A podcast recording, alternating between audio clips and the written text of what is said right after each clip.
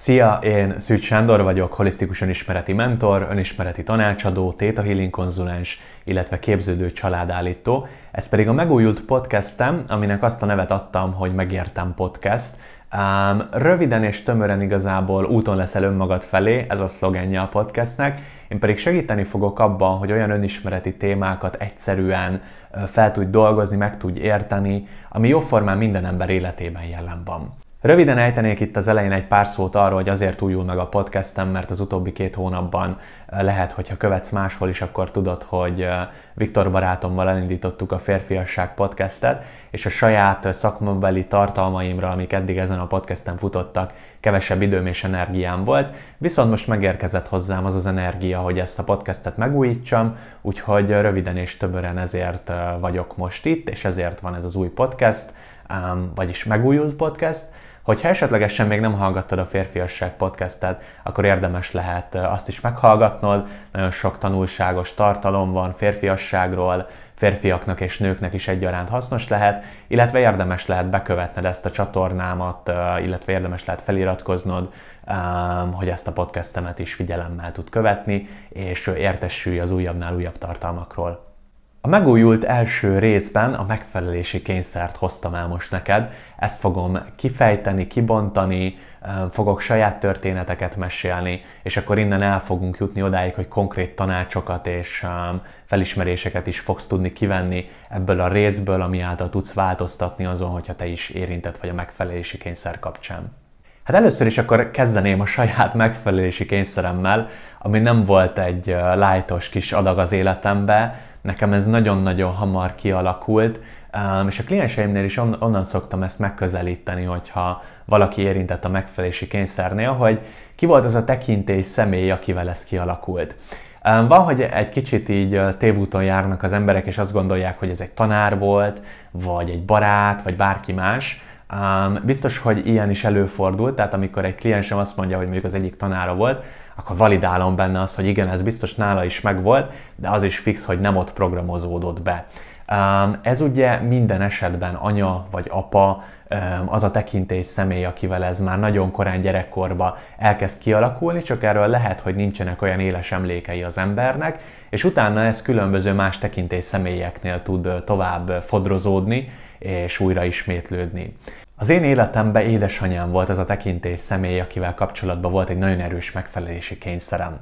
Már gyerekkorom óta nagyon gyakran édesanyám a teljesítményemet ismerte el, és azt tudta úgy igazán értékelni, Ebből kifolyólag én pedig elképesztően motivált voltam, nagyon hamar tudtam már számolni, nagyon büszke volt rám ilyenkor édesanyám, és nagyon sok mindent köszönhetek egyébként annak, hogy ez a dolog jelen volt az életembe, és a megfelelést egyébként úgy szoktam megközelíteni, hogy a megfelelés nem gond, mert gondolj bele, ha nem felelnél meg a munkahelyeden, akkor nem alkalmazna a munkáltatód. Ha neked nem felelne meg a mondani valóm, akkor nem néznéd ezt a videót. Ha a párod nem elégítené ki az igényeidet, és a vele való kapcsolódás nem lenne számodra megfelelő, akkor nem lennél vele együtt. Szóval alapvetően a megfelelés egy teljesen normális dolog, akkor tud ez nagyon-nagyon mérgezővé válni, amikor ez kényszeressé válik. Mi az, ami miatt kényszeressé tud válni a megfelelés? Én azt vettem észre, és saját magamnál, ahogy ezt szépen lebontottam az alfájára és az omegájára, a saját megfelelési kényszerem, az az volt, hogy én azt éltem meg gyerekként, hogy amikor jól teljesítettem és úgymond megfelelő gyereke voltam édesanyámnak, akkor ő nagyon szeretett engem, nagyon-nagyon elismert. Viszont előfordultak olyan helyzetek, hogy bizonyos dolgokban nem, nem tudtam úgy teljesíteni, vagy nem olyan voltam, amilyennek ő elképzelte volna, hogy lennem kell, és ilyenkor volt egy szeretet megvonás, ami egyáltalán nem volt tudatos a részéről, viszont én azt éreztem, hogy ilyenkor teljesen máshogy viszonyulnak hozzám.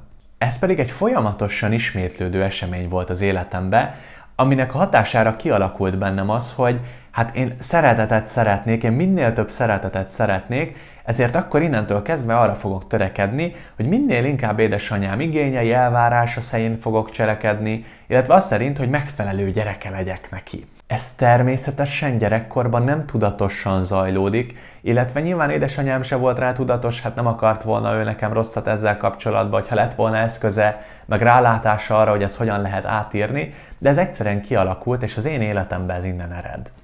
Ez rengeteg nehézséget okozott azután, miután felnőttem a párkapcsolataimba, a munkahelyeimen, a barátságaimba. Egyszerűen volt bennem egy alapfeszültség, egy alapszorongás, hogy ha majd nem felelek meg a másik embernek, akkor engem nem fog szeretni, lehet, hogy nem fog velem akkor kapcsolódni, el fog hanyagolni. Szóval rengeteg félelmem volt azzal kapcsolatban, hogy hogy fognak hozzám viszonyulni az emberek, főleg a számomra fontos emberek, hogyha én valamit nem úgy cselekszek, ahogy az az ő szájuk ízére formálható, vagy nem is tudom, hogy mondjam ezt. Tehát lényeg a lényeg, hogy nem, nem megfelelően cselekszem nekik.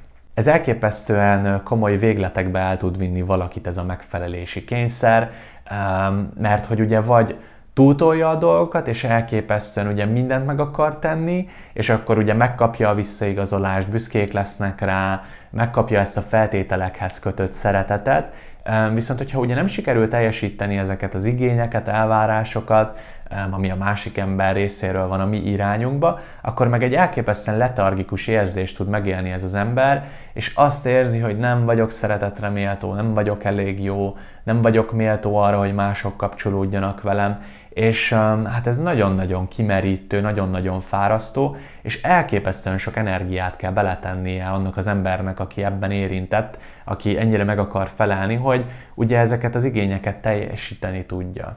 Szóval az én történetem az röviden ennyi, remélem ki tudtad belőle venni a tanulságot. Evezzünk is tovább akkor olyan vizekre, hogy hogyan ismerheted fel magadnál azt, hogyha ez jelen van. Nagyon jellemző azokra az emberekre, akik megfelelési kényszerrel küzdenek, de lehet, hogy még tudatában sincsenek, hogy nagyon nehezen tudnak nemet mondani.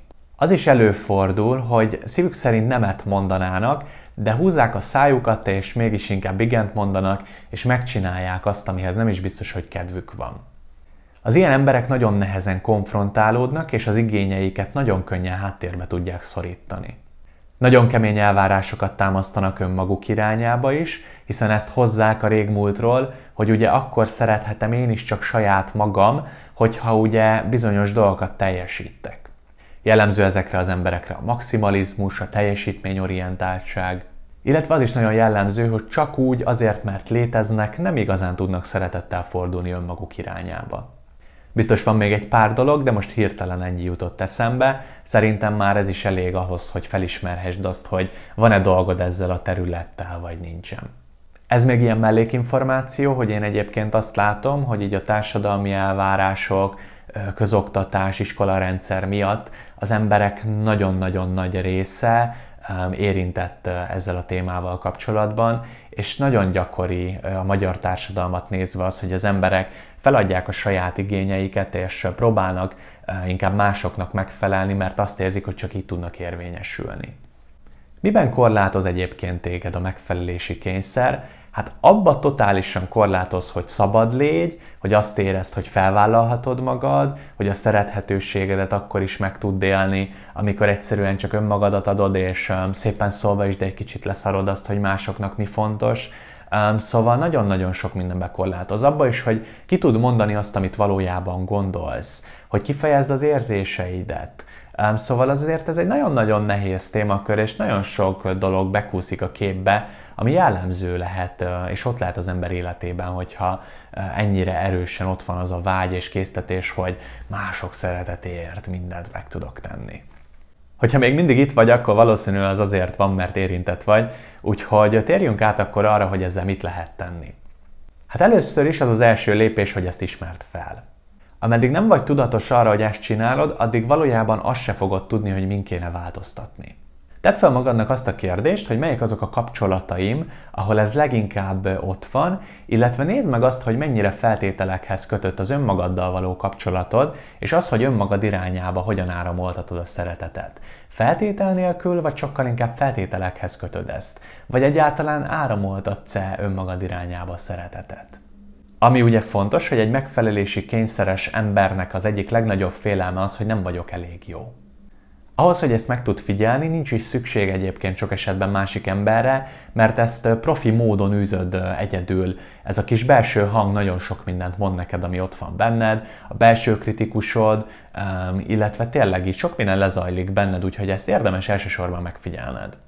Hogyha ezt észrevetted, és tudatos vagy már arra, hogy érintett vagy ezen a területen, akkor érdemes elkezdened ezzel kétféleképpen foglalkozni. Az egyik az, hogy elkezded ezt megfigyelni, és minden napokban, amikor igazából cselekszel, akkor tudatosan jelen vagy, és elcsíped azt, amikor ezt csinálod, ezután pedig elkezded ezt átkeretezni. Mondok egy példát. Hogyha éppenséggel azt érzed, hogy bünteted magad, szabotálod saját magad különböző dolgokban, és megvonod magadtól a szeretetet, akkor érdemes egy kicsit leülnöd és kérdésbe átmenned, hogy miért csinálom magammal ezt. Um, amiután ezt felismerted és megfejtetted, akkor fel tudod tenni azt a kérdést, hogy mi más lehetséges még. Hogyan tudnék magamhoz szeretettel viszonyulni? Hogy lehetne könnyed az, amit csinálok? Hogy lehetnék magammal kedvesebb? És ezekre a kérdésekre, amint megkapod a választ, kezd el azokat csinálni, hiszen a válaszok mindig ott vannak benned. Ez egy időigényes módszer, szóval ezt nagyon sokszor kell megcsinálnod. Légy magaddal elképesztően türelmes, ugyanis ezek annyira erős mechanizmusok, amik már a tudattalanodból táplálkoznak, és ott vannak belét programozódva, ezért tényleg több nap, több hét, akár több hónap szükséges ahhoz, de lehet, hogy akár egy-egy év is, hogy ezt jóformán teljesen át tud írni. Az is lehet egyébként, hogy nem is fogod tudni teljesen átírni, megmondom őszintén, én se tudtam ezt magamban még teljesen átírni, viszont sokkal jobb, hogy erre éberséget szoktam kérni, sokkal jobb, hogy erre figyelek, és szépen lassan mindig átkeretezem, amikor észreveszem, hogy éppenséggel ezt csinálom magammal, én nem is törekszem egyébként a saját életembe arra, hogy tökéletes legyek, keresem az egyensúlyt ezen a területen is.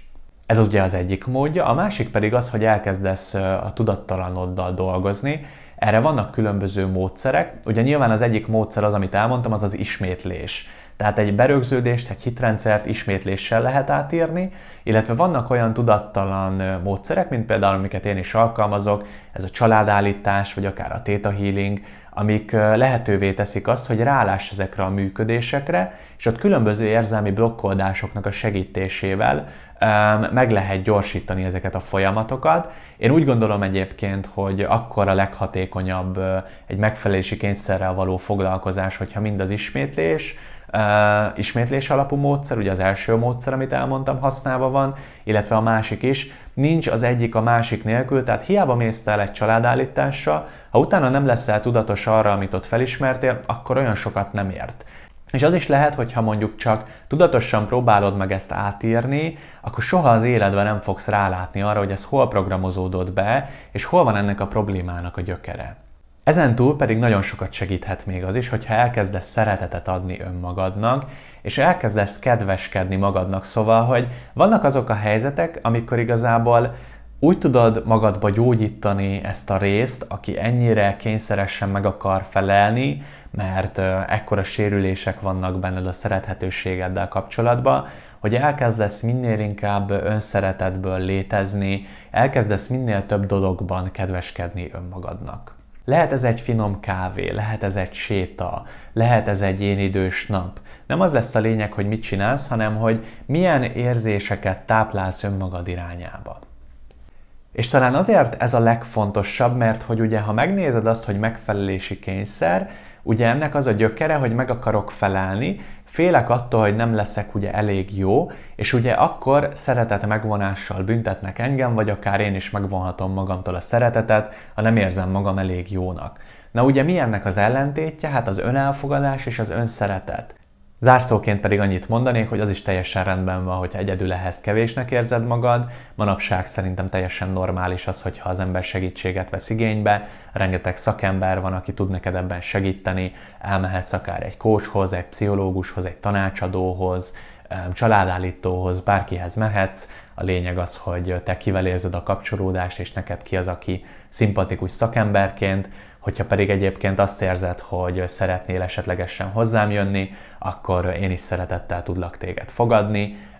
A videó leírásában, illetve a podcast leírásában fogsz találni egy linket, ahol tudsz hozzám jelentkezni egy ingyenes első beszélgetésre, ahol megismerjük egymást mindenféle kötelezettség nélkül, és abban az esetben, hogyha azt érezzük, hogy jó a kapcsolódás kettőnk között, és tudnánk együtt dolgozni, akkor tudunk arról is beszélni. Ezentúl nagyon örülök, hogy itt voltál, Hogyha tetszett neked ez a rész, akkor kérlek értékelj, dob rá egy lájkot a YouTube-on, vagy Spotify-on, illetve Apple Podcast-en hagy nekem egy öt csillagot a podcast értékelésénél. Hogyha van valamilyen véleményed, azt is köszönöm, ha megírod nekem, illetve hogyha kérdésed van, akkor azt is bátran tedd fel. Hamarosan találkozunk a következő részben, legyen nagyon szép napod, szia!